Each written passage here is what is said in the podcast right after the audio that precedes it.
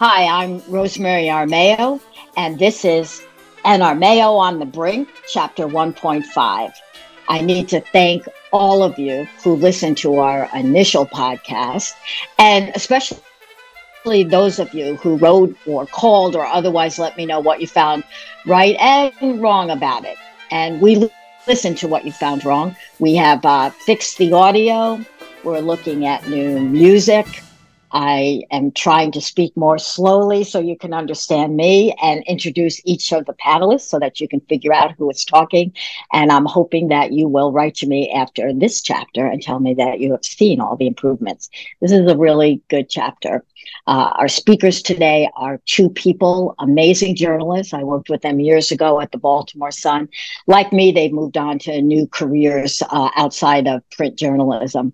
Uh, the first is Candy Thomson who uh, was an, a reporter, editor, spent decades at the Baltimore Sun, then became a spokesperson for the Maryland State Parks and Game Wardens. She is um, witty, foul mouthed. She won a First Amendment case that gave her the right to call a politician a get this ass hat.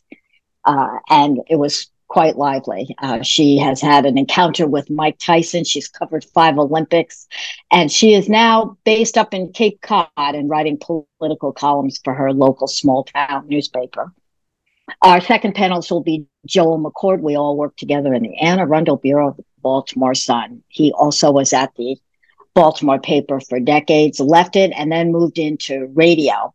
Uh, he was a reporter and various other jobs, up to and including news director for the NPR station, public radio station in Baltimore, WYPR. He's also an awesome trumpet player. In fact, he would rather be playing small jazz or big band music right now rather than doing this. But we've um, coerced them both to come on. I don't pay panelists. I understand that's the way we do it in radio now. So these are free, but still very freewheeling speakers. And so they're the people I've asked to come and talk with us today about three topics that we've selected. The first one kind of selected us. It's all anybody is talking about and will be for some time. And that's looming war. We are on the brink of war in the Middle East. Uh, Candy, let's start with you. Um, what do you think of President Biden going to Israel? That was unusual. What do you think of the position the United States has taken? Where's this all headed? Well, I have to say, I was impressed that he went, just as I was impressed that he went to Ukraine.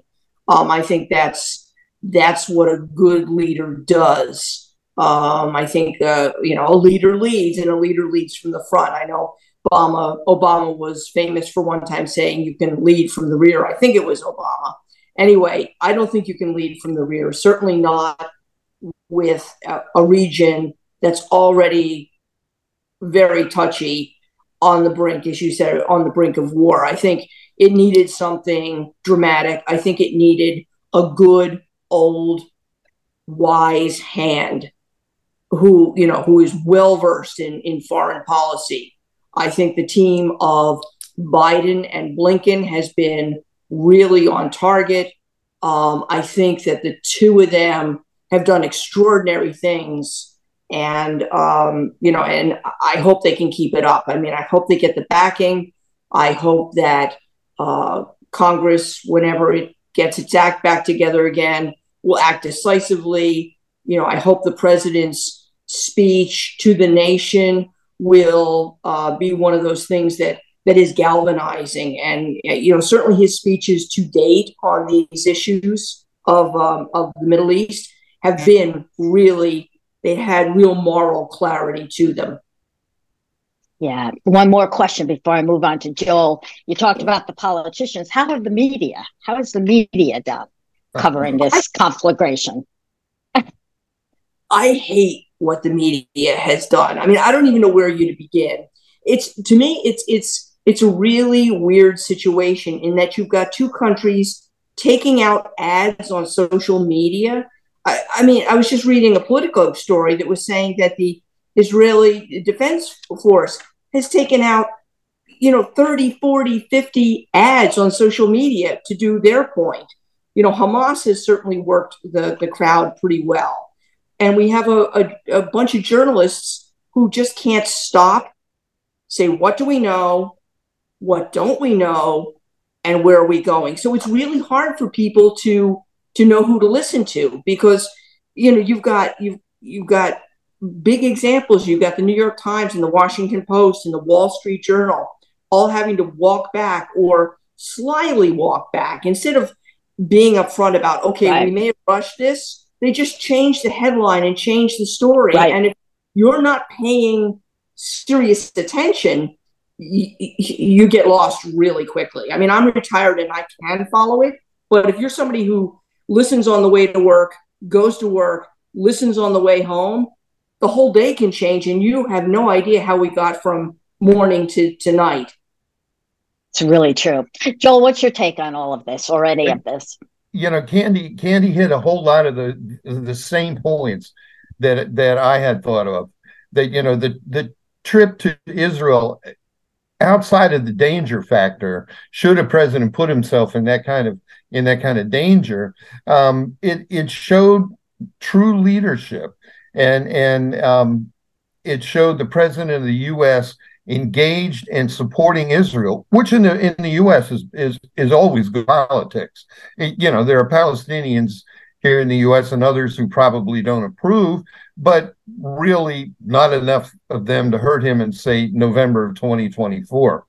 So, um, and keep in mind, he did manage to convince uh, the Israelis to at least allow some humanitarian aid into the Palestinians all of which is a good thing. Um, as far as the media coverage goes, it it has been scary. Who knows what to believe anymore? You know, mm-hmm. you, you go with that. Somebody who ran, I even forget who ran with that. I forget. That's part of the later in the show. who ran with that story about the beheaded babies? Oh, uh, right. That was that was killer. I I um, use that in journalism classes. Right. Unbelievable. It was just, and when you have the, when you have Hamas and the Israeli government both using social media promote to promote their their uh, their points and and their sides of the story, who are you going to believe? I don't know. You know, it, I have a rule for myself. If it's on social media, take it with a humongous grain of salt and go find yourself another source of information because it's very likely to be not exactly true. Yeah, I, I agree with a lot of your saying. I'm going to be a little more critical of Biden than you are. I'm kind of horrified that the United States signed up to uh, whatever Israel wants. They were the victims of unspeakable evil. That's my cuckoo clock. Maybe it's an opinion about me. Um, we are going to sign on to anything they want, and we'll send weapons and, and, and extra arms, whatever you need. And what they want, what they have projected that they are going to do, is to meet genocide. They have a densely populated area with no egress right now. I guess they're still working on that. And they're saying, just move or we're going to like plow right through you. I'm sorry, that is the definition of genocide. Why is the US signing on to that? I, I'm horrified by it. I don't like Hamas, but Hamas is not the Palestinians. And there are other ways to deal with the terrorism of Hamas than going in and wiping out thousands of Palestinians who have been putting up with unbelievable oppression and apartheid in this area since 1948. This is not to say that Israel does not have a right to exist. I certainly do not think that. I would never say it, even if I did in America.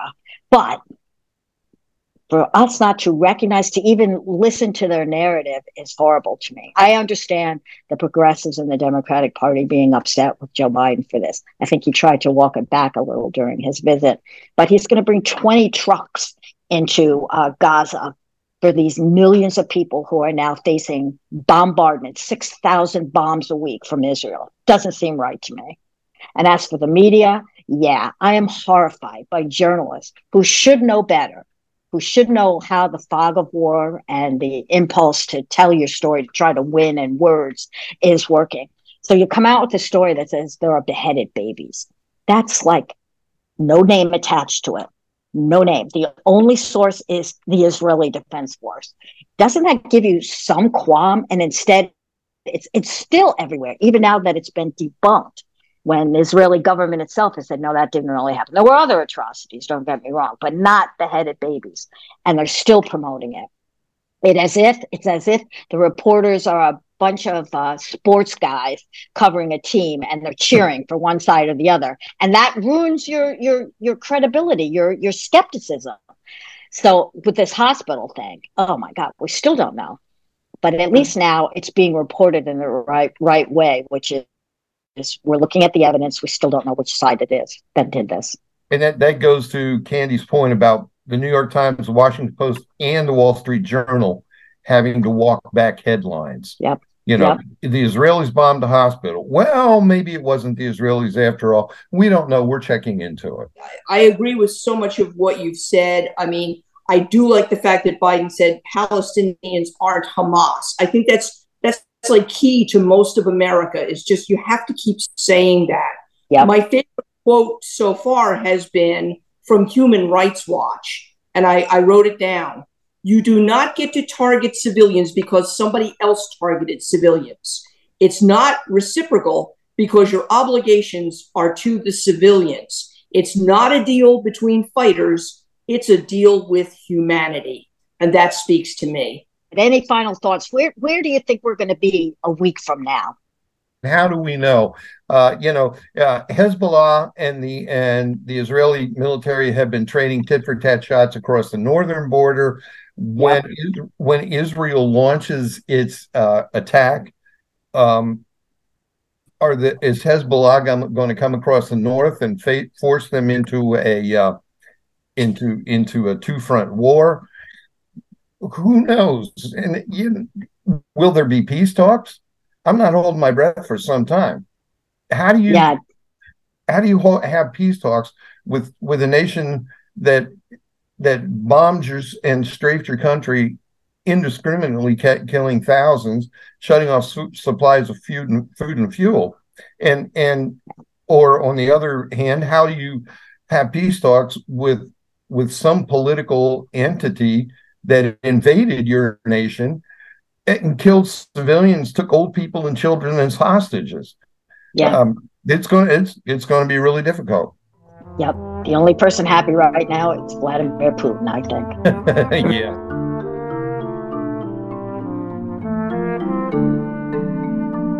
And Armao on the Brink is brought to you by Pine Valley Press, a Williamstown, Massachusetts based music publishing company, and by Peacock Pots. Check out their handcrafted pottery coming soon at peacockpots.com.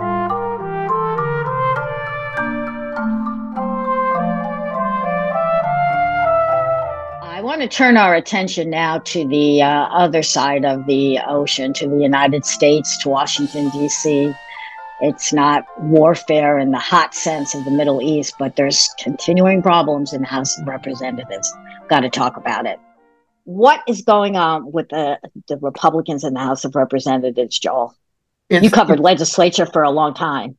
Well, you know, and, and I've been thinking about this what happened to the Republican Party that I covered in, in the Maryland General Assembly? I mean, those guys were conservatives, but but they weren't crazy. They weren't they weren't performance artists. They actually were trying to further their points of view. They were trying to do what they thought they should do for their constituents. Um, and and then you turn around and look at the likes of Matt Gaetz, Marjorie Taylor Greene, and and Jim Jordan in Congress, and and you just can't figure out what happened to the Republican Party that I used to know.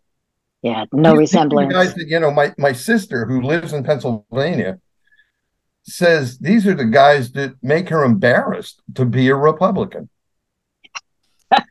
Candy, do you think, do you buy the Republican point of view that Democrats have some responsibility? Well, Republicans say they have all the blame, but that they have any responsibility for the mess that we are now confronting? I don't buy it. You know, while Jim Jordan, I'm sorry, while Kevin McCarthy was trying so hard to be speaker, he essentially pulled the handgun out of the safe, loaded the handgun, took the safety off, handed it to Matt Gaetz, and he's shocked that that Matt Gaetz used it on him. Um, you know, and now you've got Jim Jordan, who sort of in his backwards way, going from 20 opponents to now 22 opponents to who knows how many if he ever has another vote. Reminds me of that line in National Lampoon Vacation. Sure, you hate him now, but just wait till you get to know him. You know, it's like holy cow. So what? I mean, to cut to the chase, we have a GOP that can't get it together, a GOP that won't work with Democrats, a GOP that, as Trump said, is eating each other, and somehow it's the Democrats' fault. You know that that dog don't hunt. Well, it is true that the Democrats could have kept Kevin McCarthy in, and we would not be facing a situation where there's possible nuclear war. Nuclear world war is not impossible right now, and we don't have a, a legislature, a Congress that can do a thing about it. Not one thing by by the rules. If you play by the rules right now, so I, I, I do hope that the point they're getting across to the American people that Republicans cannot govern seems pretty obvious right now. I hope that is worth the real danger that the country is in right now. Uh, I, I do have to say, Rosemary, that I wouldn't work with a man who didn't vote to certify the election, right.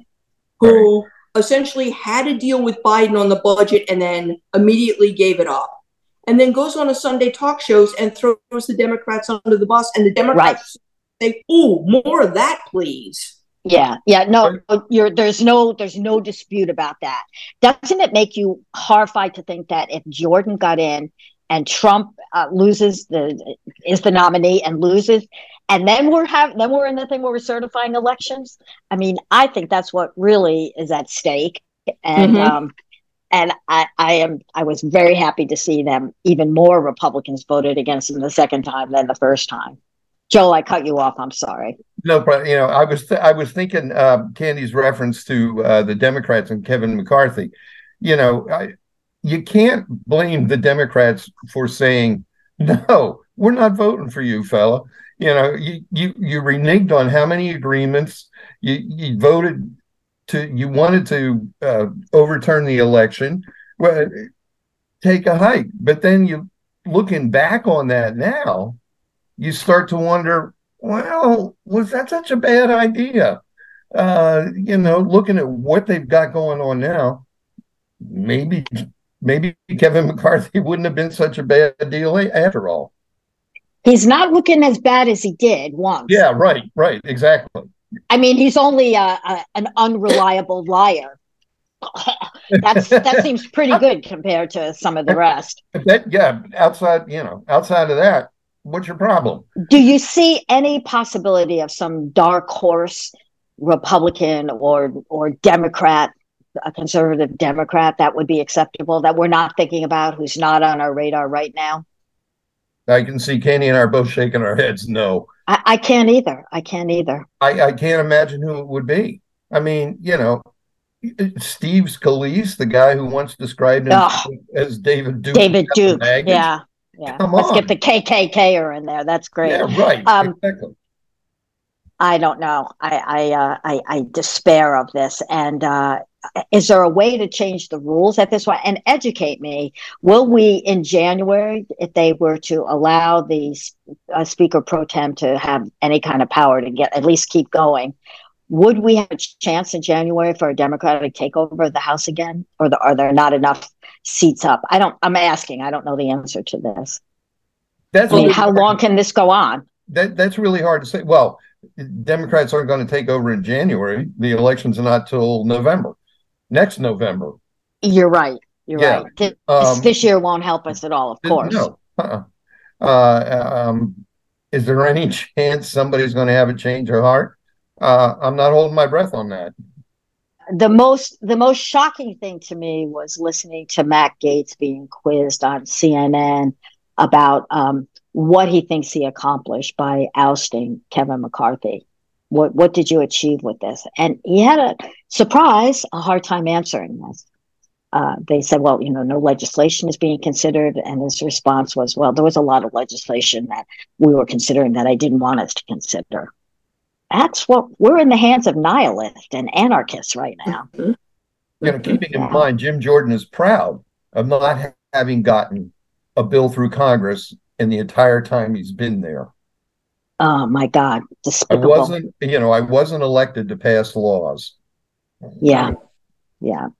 So who knows where this is going to end up? Uh, maybe that Jordan or McCarthy are both out, or maybe they'll be back in again, or there'll be new people who are going to be vying for this. The the one thing I think for certain is it will be a Republican, probably a really bad one, and not a Democrat.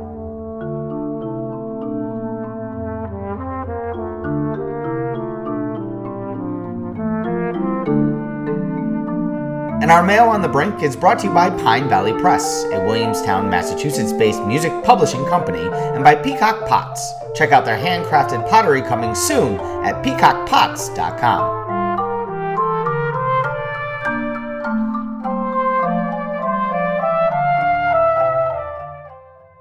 Well, we wish that we could forget about what's happening in the world and in the house, and we can't because I guess old as we are, guys, we're still young enough, young enough that we can worry about memory.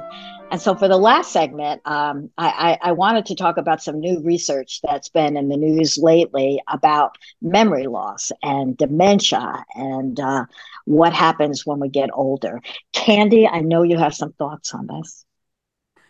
Well, having just turned 70 last week, um, I, I have to admit that this topic is intriguing to me because I don't have the fears. And, you know, I had a grandmother with, who had dementia. Um, and, you know, it was, it was tough all the way around. But personally, it's like, I can't do anything about it. It's, it's going to happen if it's going to happen. And, you know, I know what time the garbage train runs through through Sandwich, and if it comes to it, you know, me and the garbage train are going to get to know each other really, really well. Um, and I say that sort of in jest. Um, I was I was brought back to this topic not only by you, Rosemary, and your and your questions, but also because Len Downie, the former editor of the Washington Post, uh, apparently has um, written a book, uh, his new memoir called 80 an octogenarian's journal, of which an excerpt was in the Washington Post. And the first thing I was reminded of was that Len Downie is a fabulous editor, uh, one of the best ever.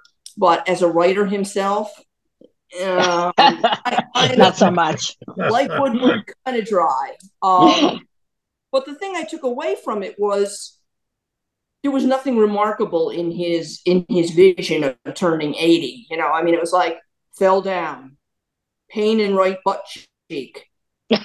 I took my pills with applesauce. I visited the dermatologist and had some of my face burned off. Fell again. I read more obits now. Oh, my auto insurance just went up. And I'm like, okay, so where's the, you know, like, where's the there? Where's the, Yeah. and, and that's when it came to me that, like, we're all in the same boat here. And if we're lucky, we, um, we age with people who are aging on the same timeline. Um, and maybe Yeah. that maybe that's just Pollyanna on my part, but that's kind of where I am. Okay, so I, I my mother has dementia, and I uh, she has lost memory. She her conversations now are the same three or four questions repeated over and over and over again. And I have come to see that forgetting some things is not bad. She can't remember, for example, my dad's funeral. She can't remember her mother dying. This is this is not terribly awful but she can't function. She's not herself. There's such a loss of identity there that memory loss really does scare me way more than physical diseases, including even cancer that you can get. I, I would, I, if I had to choose, I, I want neither. I wanted them to fix arthritis and death. I thought the baby boomers were going to sail into like e- eternal life, and here we are dealing with this. But the memory stuff is interesting to me because is it true that there's really nothing we can do? we have not figured out what that is up to now, but uh, science is working on this. And um, one of the studies that came out recently, it was in the Washington Post, covered a lot, was um, there are things you can do. Um, some of them I know we are already not doing drinking, uh, smoking, uh, do not help your your memory. Sleep does. Sleep a lot.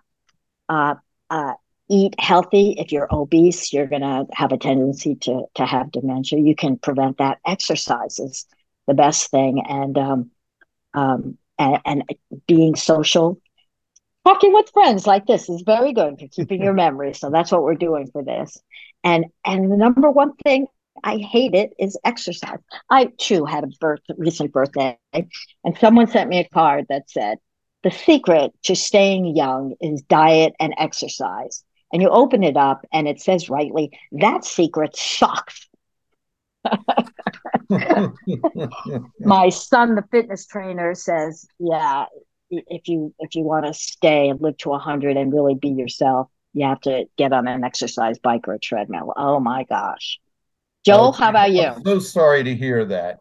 You know, because well, I read that same study in the, that same piece in the Post, and you know, as I read it, I said, well, you know, I'm careful about my diet. I am way overweight, but I am careful about my diet. I exercise.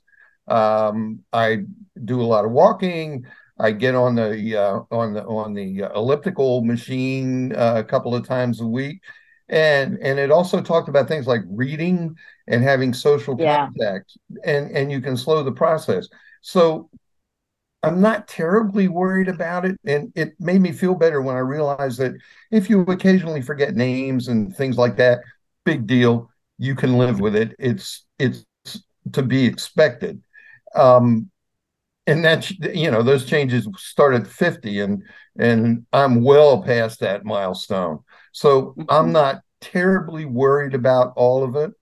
But there are times when I walk into a room and go, you know that oh yeah uh, what am i doing here or or better yet uh, i'll pull my phone out and get online to look up something and get distracted and by the time i finish with what i'm distracted by i forget what i was looking up so it's true but so, you know. so here there are coping mechanisms I've discovered. Right, right, right. One, right. one is humor, which I know both of you use. Uh, I have more lines for when I forget stuff in class and my students are looking at me horrified than comedians do for hecklers. You know, I'm ready for it. Um, and the second thing uh, are these little laptops, these computers. Our parents didn't have that. You know, I forget something now and I just punch it in, and I can I can find an answer relatively quickly. Let me get this exactly for you and and and that works immensely uh, immensely well too. So we're we're kind of lucky that we have that we have these little techniques. Yeah, but, the, um, the, the, other day, uh, one of my neighbors was asking me about some gigs I have coming up with some bands I'm in, and I said, "Well, wait a minute, I'm playing. Wait, hold it, it's on my phone. Here, there you go. bingo. Oh yeah." Yeah, there you go. Or yeah, you I know, have the I, whole name for you. I got to check the spelling. I'll send it to you in a message later. I'll text right. it to you. Yeah. Right. Candy, go ahead. I'm sorry. Well, I didn't have kids, and I find now that I put myself in a place where kids are, whether it's working in the library or it's working at the local BMX racetrack as a race official. I I put myself in with kids, and I, you know, they keep me on my toes they're yeah. talking in a new language that I don't know, but I want to learn it. And they talk about things that I'm just, you know, and I write things down. And it's like, I gotta go look that up. What they what is what are they talking about? And I come home and I look it up and I'm real sort of happy about it. Um, so uh, you know, okay, so I'm making up for lost time with kids. Maybe that's part of the mechanism as well. I find my kids have aged me greatly, and the opposite of that. But so, as we're wrapping up here, I realize that in two episodes now, I have not mentioned the name of Trump. I can't believe that I have done this. And so we have a little bit of time. There's new developments in some of his legal cases. You think this is the end? Is it coming? Is it finally coming for him, Joel? No. This guy, he said I could shoot somebody in the middle of what was it, Fifth Avenue? Right. And and still and get away with it and I think he can. Candy, are you more hopeful for the future of the country? I think Biden's going to win handily next November. I think the Democrats are going to take retake the House based on what's going on now, and I think they hold the Senate. I think this whole thing has been really bad for the Republicans, and um, you know, and that's just that's how I get through the day. yeah, and I and you know I I mock this as liberal wishfulness because my nightmare, what I think of is Trump will get in, the RF, uh, uh, Robert Kennedy will will hurt Biden, uh, his age will hurt him, all these crises will hurt him. Trump will get in, and then think about how he would handle Ukraine or Gaza or the House of Representatives chaos. That's, that's my nightmare. Scary, that's too scary, Rosemary. I know. I know. I know.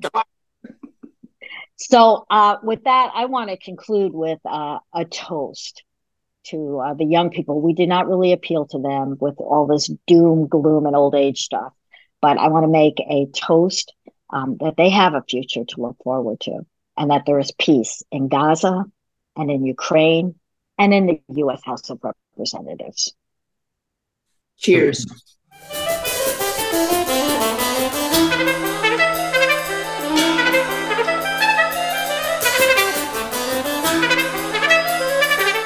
And Armao on the Brink is brought to you by Pine Valley Press, a Williamstown, Massachusetts based music publishing company, and by Peacock Pots. Check out their handcrafted pottery coming soon at peacockpots.com.